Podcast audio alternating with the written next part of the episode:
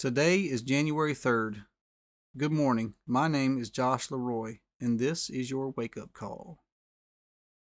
Then Jesus came from Galilee to the Jordan to be baptized by John. But John tried to deter him, saying, I need to be baptized by you, and do you come to me? Jesus replied, Let it be so now. It is proper for us to do this to fulfill all righteousness. Then John consented. As soon as Jesus was baptized, he went up out of the water. At that moment, heaven was opened, and he saw the Spirit of God descending like a dove and alighting upon him. Matthew chapter 3 verses 13 through 16. Consider this. The baptism of John is referred to in Acts chapter 19 as a baptism of repentance. And that's how we normally think of baptism, as a public turning away from selfish living.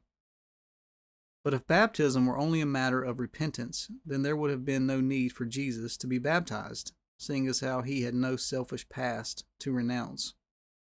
Although baptism does normally imply repentance, I believe that there is a deeper meaning to this ancient ritual.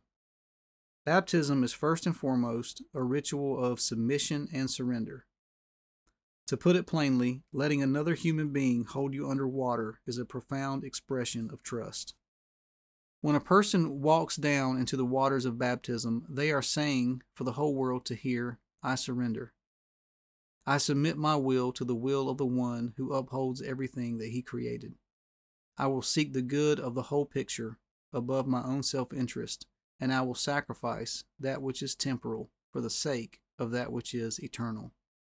Taking a deep breath and yielding to the hands of another, trusting that you will reemerge from the water, is a potent symbol of the self sacrifice that always leads to resurrection. For Jesus, it was also a foreshadowing of what was to take place in his ministry. The death and rebirth that are symbolized by baptism can be seen throughout the life of Christ. From his first miracle to the washing of his disciples' feet to the ultimate miracle of Easter, it is one example after another of Jesus letting himself be taken under in total trust that he will be brought back up. All he did was die. All he did was rise again. In doing so, he sanctified the role of the servant for all time. He did a lot more than just that, though. Jesus physically embodied the one truth that is currently holding the universe together the truth that all life comes through death and that all beauty comes through sacrifice. Jesus was not afraid to go under. He knew it was the only path to resurrection. The questions What act of service are you afraid might take you under for good?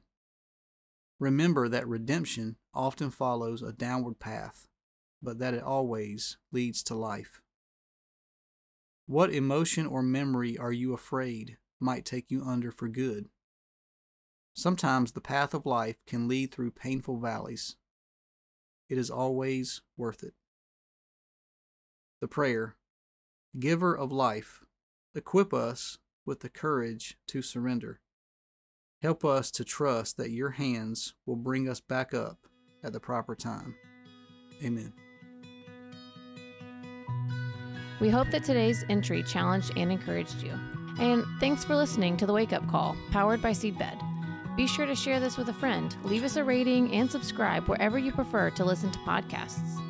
Find out more and join the movement by visiting our website at seedbed.com slash wakeupcall.